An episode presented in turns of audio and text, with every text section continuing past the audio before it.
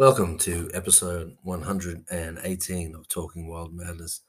This is Adam. Uh, I, I, had a, a lovely comment uh, today that I heard that described the podcast as uh, quirky and noteworthy, which I thought was quite quite lovely. Um, I think I think if you could even if you could live a life that was that was regarded as quirky and noteworthy, I think that'd be nice. I don't know if I'd go as far to put it on a tombstone, but uh, quirky and noteworthy. Yeah, I don't. I, I dare say your highest aspiration would would uh, would fall short of that if that if that was the tagline. And we're certainly not trying to be quirky and, and noteworthy. Well, maybe we're trying to be noteworthy, but we're certainly not trying to be quirky. But the world we find ourselves in is very mysterious, very peculiar.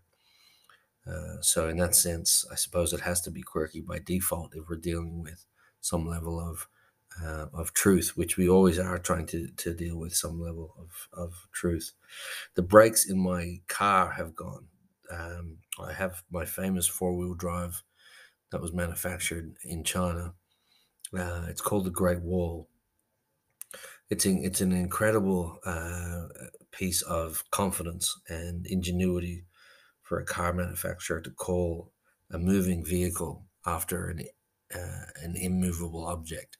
I think that speaks to the uh, confidence of the Chinese mind that the car is called the Great Wall. It's um, it's very interesting. Uh, I haven't actually thought of that before. I think it's like calling a um, well, I don't know what it'd be like calling it. It'd be like calling a thirst quenching drink something that would leave you dry. Anyway, what the Great Wall, the brakes are are now. I think the brake pad has fallen off.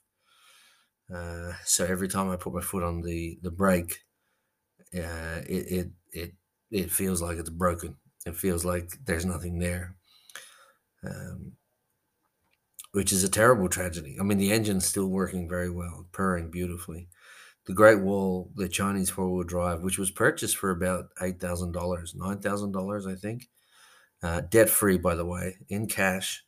Uh, I, I, was tempted to buy a seventeen thousand dollar car on credit uh, by a charlatan of a salesman, uh, and in the fine print at the end of the five years of of monthly payments, there was um, I think it was called a balloon payment of an additional two and a half thousand dollars at the end. So the $17,000 car would end up costing me just with the interest payments 22 or 23,000. And then at the end of the whole thing, if I wanted to keep it, I'd have to also come up with another two and a half thousand. And he emailed me back after sending me all this information. He said, "Let me know if you have any more questions." And I felt like answer. I felt like sending him an email saying, "How do you sleep at night?" But I didn't. I left. I left him do it. So someone out there is, is driving around that car that I could have had um, but the Great Wall, in all its mystery and and and magic, I watched it today. Watched. Uh, it it has been to Esperance, and it has been to Albany and Hopetoun and Ravensthorpe and Perth, and uh, and uh, Kalbarri and Geraldton and Shark Bay. It is it has done a few miles, so I think it's apt that a, that every now and then a brake pad falls off or a serpentine belt gets a bit uh, worn, uh, it's it's definitely it's punching above its weight, but it's crying out for a bit of of maintenance. Uh, and when I think of brake, I think that's that's a that's a peculiar word to name a piece of machinery. I mean, if if obviously it's not B R E A K, but it is B R A K E. Um, when the brakes, the brake, break, break, that is, you're in trouble. You're in serious trouble. Only if you're moving. But if you're a great wall and the brakes break and you're not going anywhere, then that's not a problem at all. Um, unfortunately, we, well, not unfortunately, fortunately, we do have to keep moving and we do keep moving. Jerry Seinfeld was talking about the most, uh, the, the, the, the best condition for the human being is for it to be leaning forward slightly into a hard wind and working and moving forward. And he said that brings out the best condition in, in, a, in a human. I like that idea. I like that idea a lot. I like having driven uh, myself and Talara spent three weeks up in, in Shark Bay, which is about 1,200 kilometers from where we live, which is down in Albany. And I like the fact that we travel that many miles and uh, take in as much of the West Australian countryside as, as we do. Um, it's a very bizarre landscape. It's an intriguing uh, a, a, landscape, where, and there's nothing in it, and there's everything in it at, the same time. Uh, but we parked under a tree. We had about three weeks of 40 degree plus 42, 43, 44 degree heat uh, for, I think, for about three weeks. We had to leave Shark Bay and, and travel back for two days to go and um, go to go to Talara's grandfather's funeral, um, which was a which was a surprise, not not in a party hat and balloon uh, and and well, not balloon payment surprise, but it, it was a surprise. The man was old and the man was was ill, but we we didn't know he was in the condition that he was. So all of a sudden, we found ourselves having to drive 800 kilometers south and uh, and go to go to a funeral, and then 800 kilometers back up north. So the car has done some miles, and but we when we got back to Shark Bay, we parked it under a big tree and the tree was uh, infested with birds. And infested is probably the wrong word. It was infested with beautiful birds.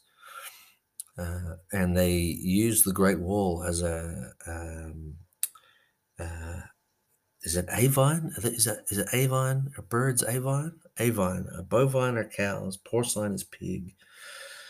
But they use if, if avine is if avine does denote things of bird nature, they use the Great Wall as a avine toilet, uh, and so the grey the grey Great Wall uh, on its return to Albany looked like it was uh, it was painted in polka dots, um, and polka dot polka polka dots obviously from from from avine excrement uh, gets baked on pretty heavily when the when the temperature is 44 degrees.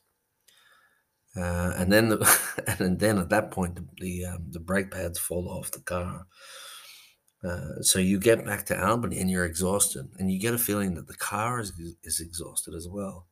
You get a feeling of being the jockey on a horse, and the and the um, the horse wins the race, but the jockey gets the trophy, and, you get the glory for um, visiting these places and, and being able to experience reality up in uh, up in Shark Bay, up in Hamelin uh, Station. Uh, but the car got you there. The car got you there by by blood, sweat, and diesel, and uh, and I think the car needed. I think Maybe that maybe is what maybe that's what the the um, maybe it, the brake pad didn't fall off. Maybe the car discarded the brake pads and just said, "Look, I need a rest here. I, I'm uh, I, I was not built for this amount of travel in this amount of time in this heat."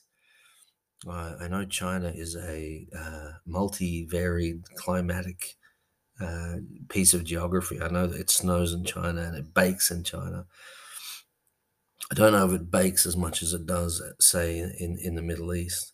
There's a great scene in um, uh, in Peter O'Toole and Omar Sharif, Lawrence of Arabia. There's a great scene where they try and cross this piece of the desert to get to to get to the coast, to sneak in on a village from the desert side, uh, and it can't be crossed apparently, according to Omar Sharif, but according to the crazy, insane Lawrence of Arabia, played by the magnificent Peter O'Toole, uh, it can be crossed. We can we can cross it. And uh, Omar Sharif refers to the stretch of desert as the sun's anvil, uh, which is one of the most powerful pieces of uh, dialogue I think I've ever heard.